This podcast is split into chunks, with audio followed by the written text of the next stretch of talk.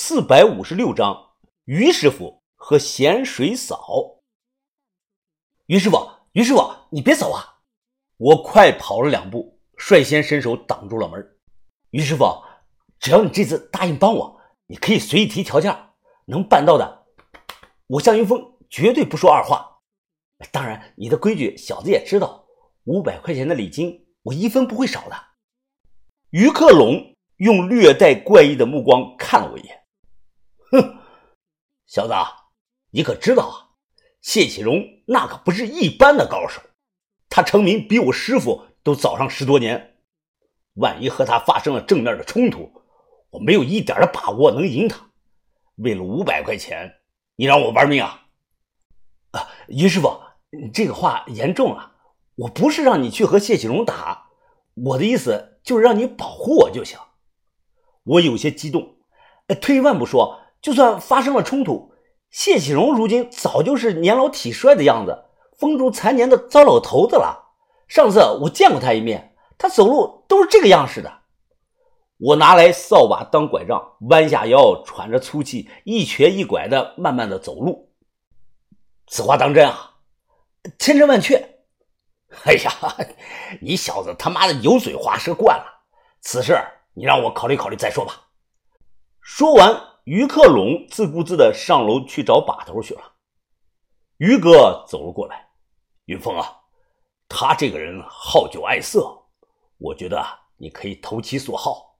事后他吃人手短，拿人嘴软，估计会答应帮你忙的。”好酒爱色，我有些疑问。好酒就算了，于哥他爱色，你是怎么看出来的？于克龙声音洪亮，印堂松润，双目清明，整个人精气神十分的十足。光看外表，绝不像是那种虚了吧唧的沉迷于酒色之徒。于哥往二楼看了一眼，把头常说“人不可貌相”，你忘了？你才认识姓于的，总共有几天？啊哎，这可不是我说的，是江湖的传言。我猜那些传言大半不是空穴来风。我摸了下下巴，想想，看着二楼的方向，会心的一笑。求人办事儿，我不怕他好酒爱色，就怕他是无欲无求。这晚九点多，花园大道北边一条巷子中，早年当地人管这里叫安乐巷，周围有几十家游戏厅、大小网吧，二十四小时营业的餐厅。两千零一年大扫荡。整个市区以这条巷子为重点，共抓捕、清退、遣返回家了有两千九百五十多名三陪小姐，这都是能查到的真实数据。由此可以想象，当年这里晚上有多么的热闹，说灯火通明都不过分。小子，你带我来这里干什么？我胳肢窝夹着个皮包，笑着看着于师傅，玩啊。哎，于师傅，你天天练武那么累，偶尔也要放松放松嘛，这才叫劳逸结合。哼，别以为我不知道你心里打的是那点小九九。哼，靠这种俗物来贿赂我，你真听信了别人说的话了？以为我于克龙是那种人啊？他说这个话的时候啊，神色淡然，我以为是自己搞错了。那那于于师傅，那咱们回去吧。不料于克龙话音一转：“现在来都来了，啊，进去散下步也可以的。”看他大摇大摆的进了巷子里，我挠了挠头，拉开皮包看了一眼，来钱取了这个两万五千块钱的现金，应该够我俩今天晚上的花销了。和北方地区的舱门不同，北方的一般都是半开着这个门，小姐坐在屋里嗑着瓜子看电视，一般她不出来的。主动叫喊懒人的更少，但南方地区则不一样了。主动言语勾逗男人算是小卡拉咪，很多当街就把人往屋里硬拽呀。刚走了没两步，就有一个三十多岁的卷发的女的来拽这个于师傅，并且声音啊是嗲声嗲气的：“大哥，按摩吗？进屋里坐一下吧，喝杯水。”于克龙一把甩开这个卷发女，继续向前走。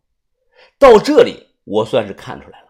于哥说的没错，这个老小子啊是个爱色之徒，一般的庸脂俗粉他还看不上，那就找最好的。我有的是钱，我找来了本地一个老龟，给了对方五百块钱，让他带着我们去找这个漂亮年轻的。结果一连走了有十几家，于克龙都不满意。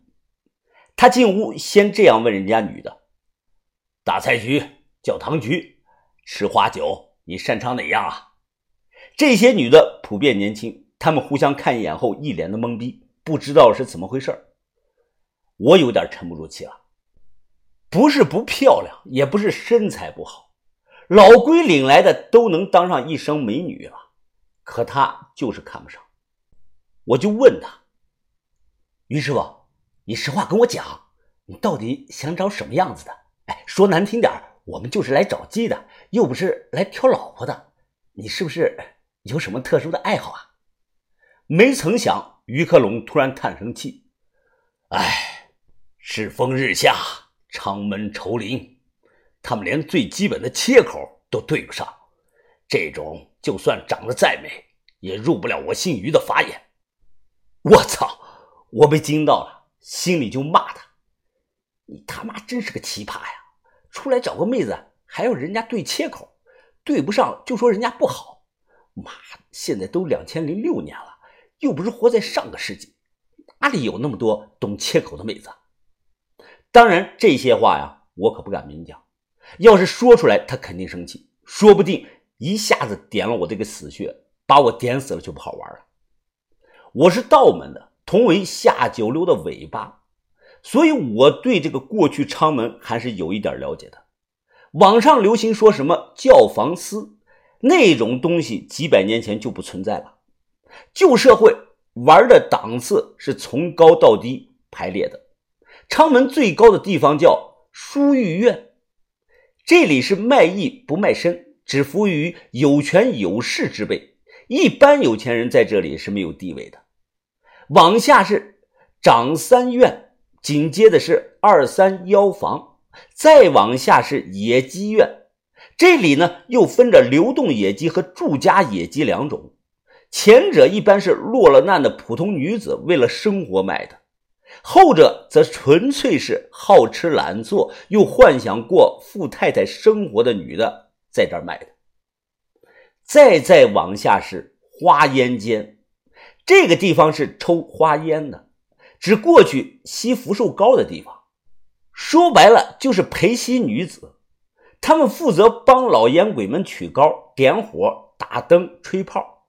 现在说这个“打炮”这个词啊，最早就是起源于花烟间。再往下还有一个，是整个昌门体系中最黑暗也是最无奈的地方。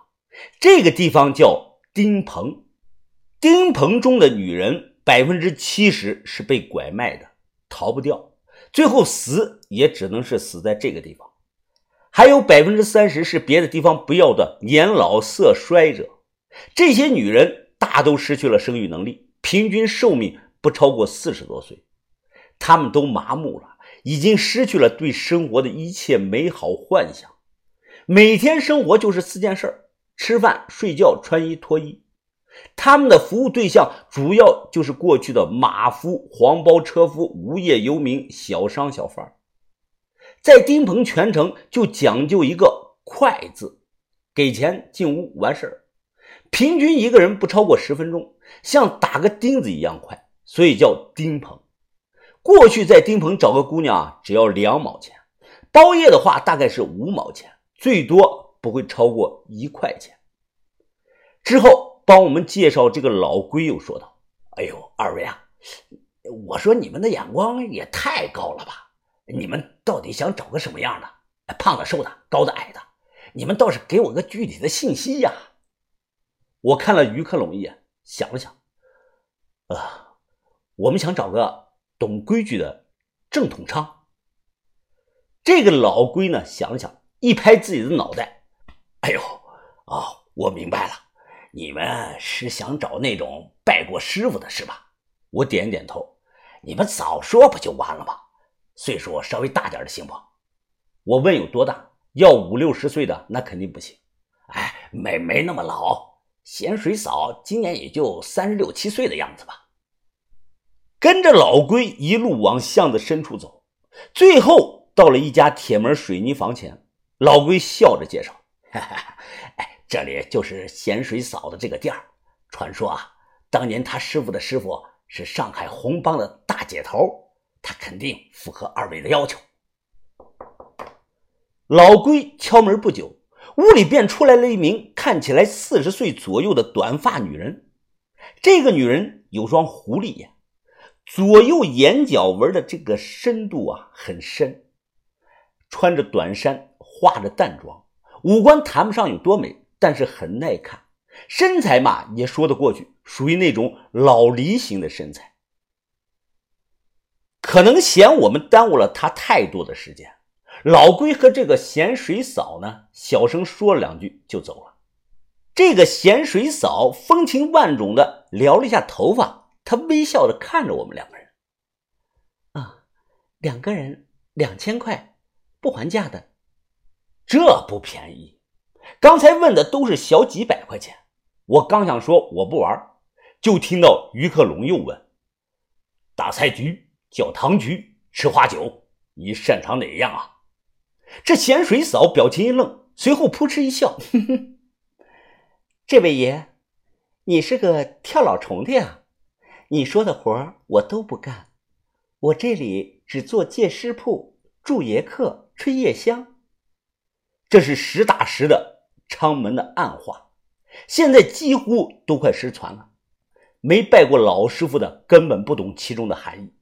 于师傅的眼睛一亮，咸水嫂呢，他又大声地说：“大爷大洋给到位，苗条清官是小妹。”东路西路随你走，半开全开不说累。于师傅顿时眼睛更亮了，他的眼睛啊，就像手电筒亮起了两道光一样。看人还不表态，咸水嫂接着皱皱眉头：“爷莫不是想去霉运，想找个刘龙开一包创创红？”于哥马上摆了摆手：“啊，不不不，呃，没那个爱好。”呃，全听清官人的安排。呃，那有劳了。